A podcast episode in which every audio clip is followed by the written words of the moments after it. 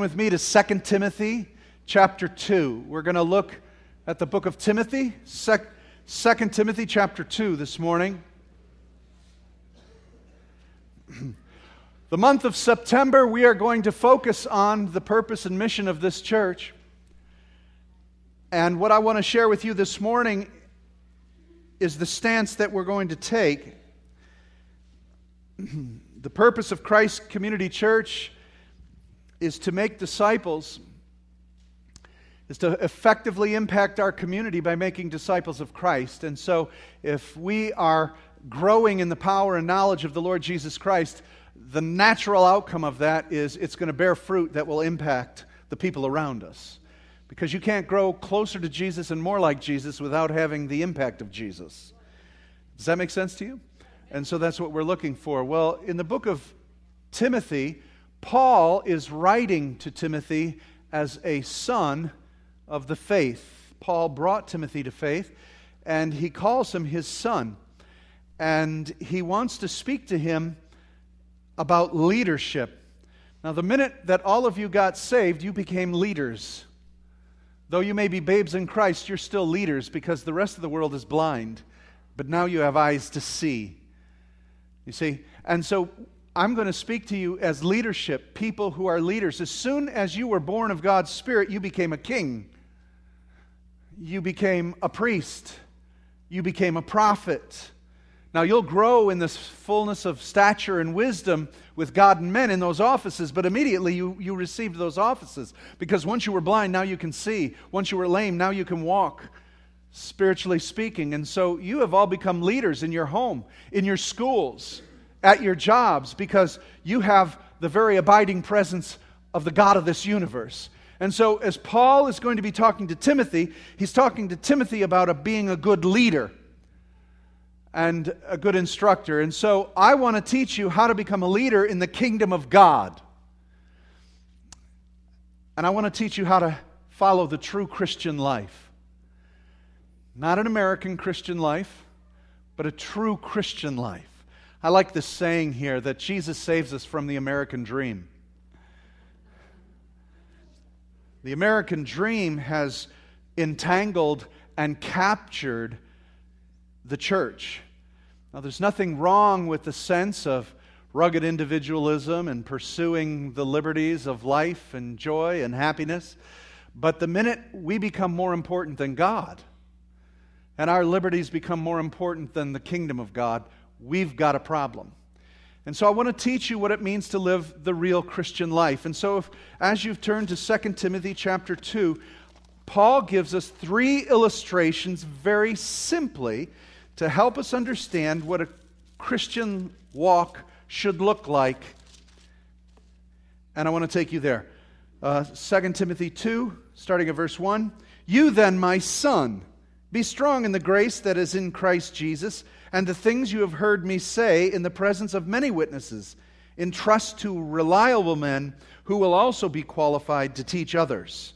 So, what he's saying is this number one thing is, as a son of the faith, there's always this birthing of new lives and we're to be discipling new believers. So Paul said, Hey, I shared all my teaching and all my stuff with you among all the brethren, and you received it. You became my son. Now, all that I am teaching you, I want you to find someone that's reliable that you could teach these things to. And this is how our faith propagates, this is how our faith continues. You share and disciple other believers. You were not born again to be an isolated person the, the job of the Christian is to be saved and then to share that grace with other people and to help them understand what Christianity is all about, what the love of the Lord Jesus is all about. And that's what Paul's saying. Now he says, okay, in order to do this, let me share with you these three qualities in Christianity that will draw people to you and that will win over the enemy. He says this in verse 3 Endure hardship with us like a good soldier of Christ Jesus. No one serving as a soldier gets involved in civilian affairs. He wants to please his commanding officer. Similarly, if anyone competes as an athlete, he does not receive the victor's crown unless he competes according to the rules. The hardworking farmer should be the first to receive a share of his crops. Reflect on what I am saying, for the Lord will give you insight into all of this. Let's ask for God's insight. Father, we ask you that as we look at these qualities within the Christian life, I, Father, I ask that your Spirit would teach us and give us insight in our own lives as to what needs to be changed or altered or growing that we may walk in maturity. So help us now, Holy Spirit. Amen. All right, so the first quality he says is we need to be like soldiers. Soldiers. We're all used to being sheep. We all like being God's little sheep and lambs, right? Who doesn't love the 23rd Psalm? The Lord is my shepherd, and so forth. And so the church often refers to itself as the sheep of God's pasture, which is true. Our relationship with the Father and with Jesus Christ is as sheep. We hear his voice, his sheep hear his voice and know and follow where he leads. That's all true. But in relationship to the world, the church is called an army. We're to be soldiers. We're in a war. But we're not at war with people. We're in a spiritual war. And we have spiritual weapons and we have spiritual army uh, armor. And you need to be aware of this. Because if you're not aware that you're in a war, you're going to get beat up. Beat up bad. We tend to forget that we are on a battlefield and that we have to endure hardship like good soldiers. You don't quit. An army doesn't advance when half of them run away. An army has to be solid and secure and firm and work together. And we have to understand that we have an enemy, and that enemy wants to devour us. Now, there's nothing nice about that. Paul tells us that there is an, well, it's Peter. Peter tells us that there is an enemy prowling like a lion who wants to devour you. Does that sound polite? This is war. He is out to devour you and shred you from limb to limb. You prayed today at the altar, and an enemy wants to rob you from any blessing God has for you. He wants to rip it out of your hands, rip it out of your soul any way he can. This is war. And so you need to be a good soldier. And so, as a good soldier, you need to wear the armor that you've been given. You look at this soldier, would you go into battle without a gun? Would you go into battle without a helmet, without the proper boots and, and what you need in order to fight this fight? No. And so God has given us weapons of warfare by which we should not be fooled by the enemy because we know his tactics and his schemes. And we have weapons that Paul says will absolutely demolish every stronghold. That's a powerful weapon. But you have to know how to use it and you have to be carrying it. Now, you've been issued all of this warfare equipment the minute you got saved. Standard equipment, standard issue. You've got a sword that's double edged that'll cut away an enemy with one slice, but you got to pick it up. You got a shield of faith that'll quench every fiery dart, but you got to be ready to quench the darts. Do you know how often every day the enemy is shooting can't even say it. Darts of lies into your mind and into your soul. You're such a loser. You can't do this. You've sinned again. God doesn't love you. God loves other people, but not you. God will never use you. You're not good enough. Anybody get shot with those arrows? There's a shield of faith by which we have got to resist those fiery darts because a fiery dart will begin to burn everything it hits. And so we've got to be good soldiers. So the Christian has to understand number one, he's in a war. And he says this about a soldier. No one serving as a soldier gets entangled in civilian affairs, but rather tries to please his commanding officer. In other words, a soldier that gets distracted gets dead. Right? You can't be distracted by the things of this world. We can't afford to be distracted by all these activities. And how many of you know that's the main weapon of the enemy? Distraction. Distraction. You can do it tomorrow. Don't call them today. You know that person you wanted to tell about the Lord? You know what? Give it a week. Wait.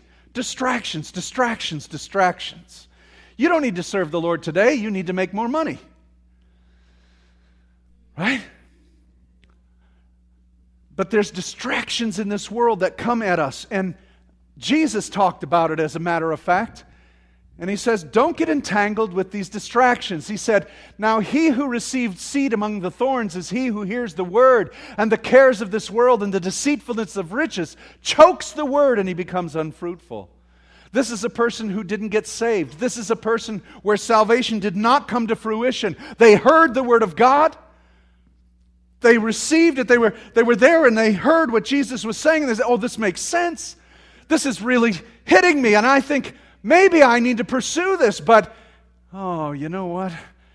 Jeez, I, I forgot about the bills and I got to do this and I got to do that. And, oh, you know, uh, honey, let's go on vacation. Let's, let's go here. Let's go there. And, gee, I don't know if I want to do that. Commit to Jesus when, well, I'm focused on too many other things. And the cares of this world choked off the salvation that was offered, and they didn't act upon it. Now, that's a distracted person, distracted by the cares and the activities of this world. Look at what Jesus said If anyone comes to me and does not hate his father and mother and wife and children, brothers and sisters, yes, and his own life also, he cannot be my disciple. What? Whoa. Now, wait a minute. All right, I know enough Bible to know that this is a contradiction. Jesus contradicted the Bible.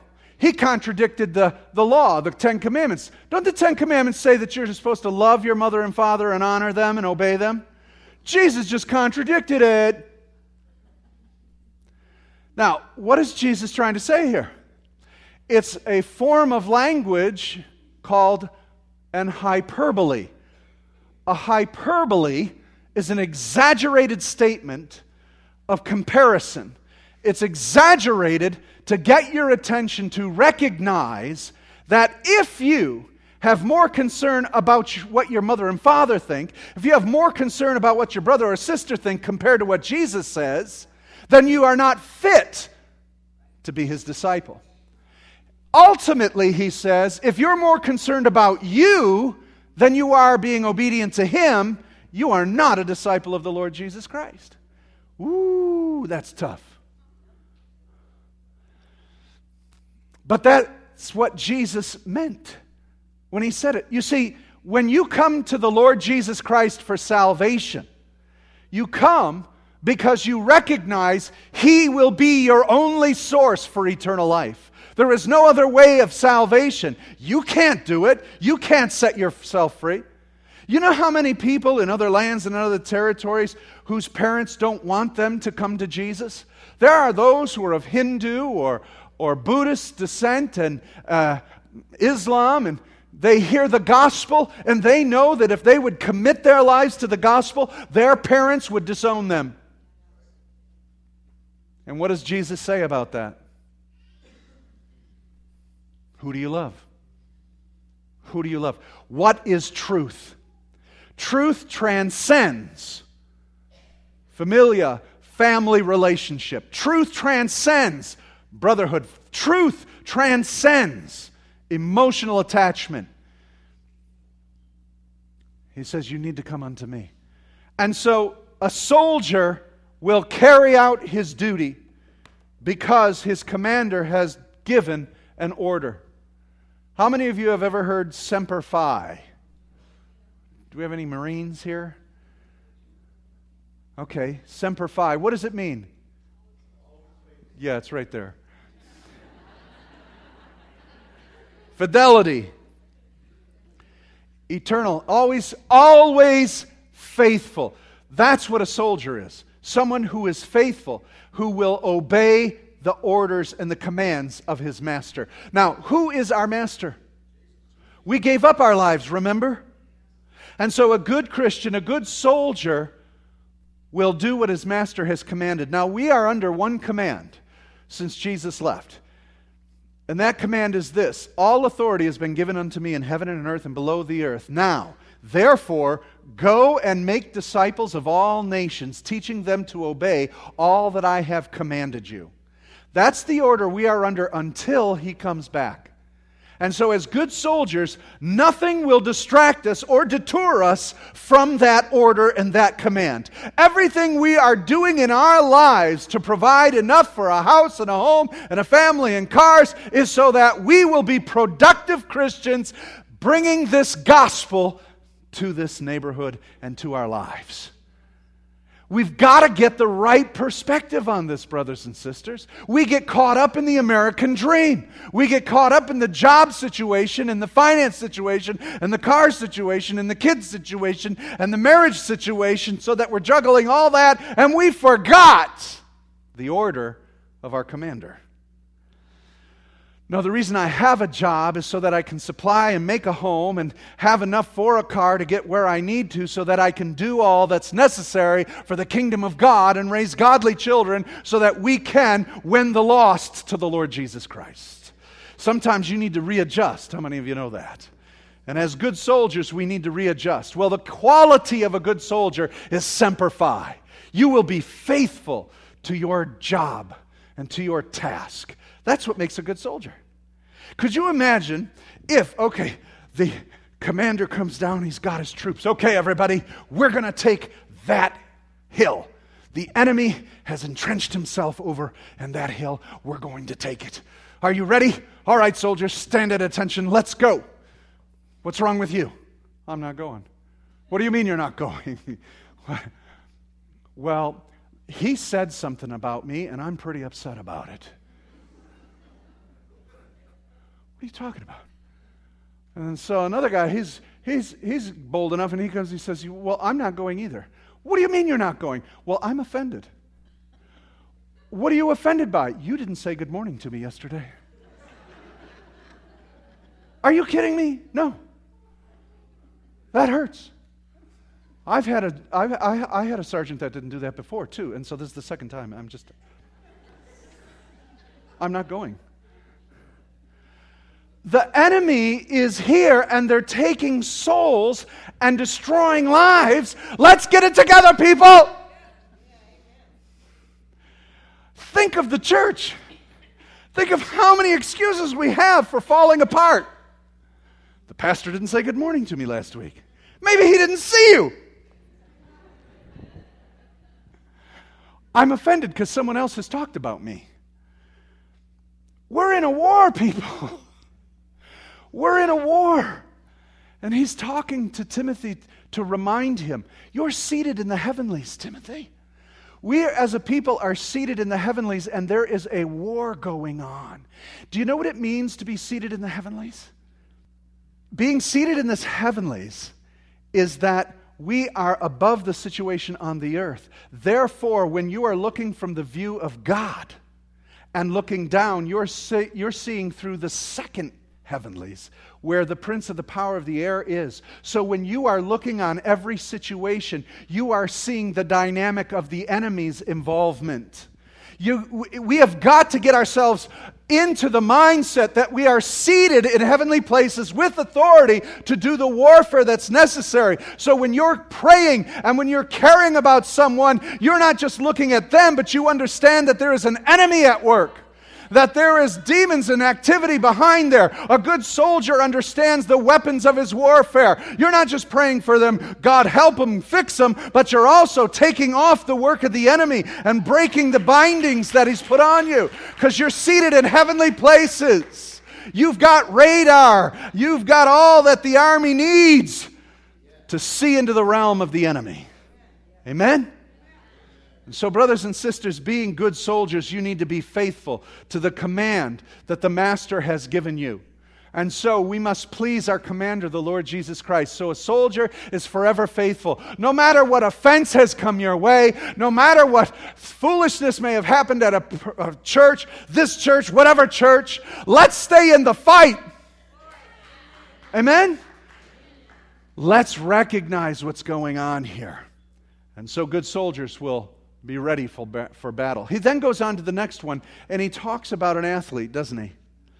And he says this, An athlete is not crowned unless he competes according to the rules. An athlete is not crowned unless he competes according to the rules. So, how many of you watched the Olympics? Anybody watch the Olympics while they were on? That was pretty cool. All those different events and all that. That's, you know, you never get to see that. We usually watch football, basketball, and baseball. So I like when there's all these different kind of events on. And I was watching this one, and it was running. It was track and field. And this guy was running, and you know, they have to run around the track. And so as he's coming around in his lane, he, I think he even won, but he got disqualified. How many of you know? And the reason was his toe touched the line. He didn't stay in his lane toe touched the line.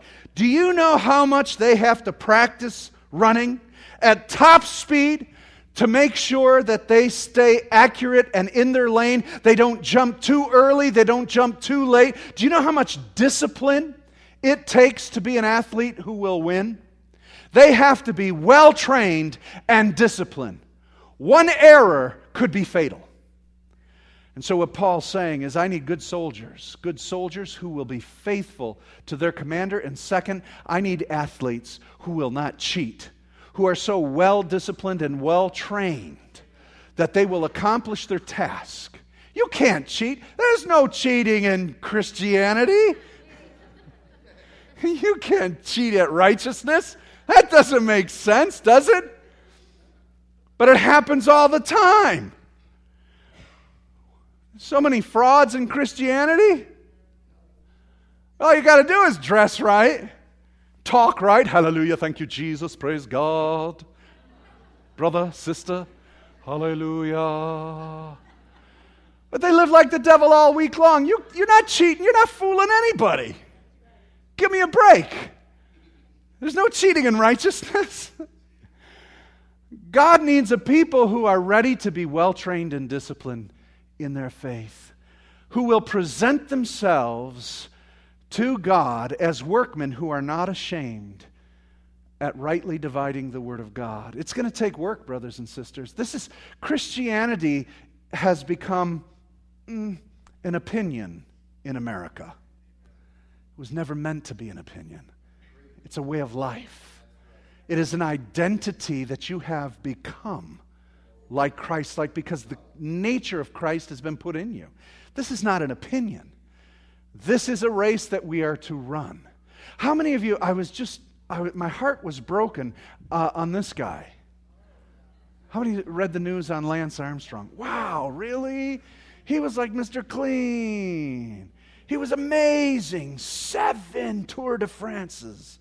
Ah, and everything stripped from him because of steroids use. How many, how many sports heroes have, you, have been in the news lately? Right? All those baseball players that had these amazing records, all these different sports stars. What hero do kids have anymore? what is it teaching kids? If you can get away with it, cheat. You can't do that in Christianity. It's a complete contradiction. And so we can't have people cheating and saying, I'm a believer. You can't be changing your lanes and saying, I follow Jesus. We have to be well disciplined people. We have to be people who will run the race in righteousness. Now, we will all fail, we will mess up. But the key to Christianity is we can repent and find ourselves forgiven as we confess our sin.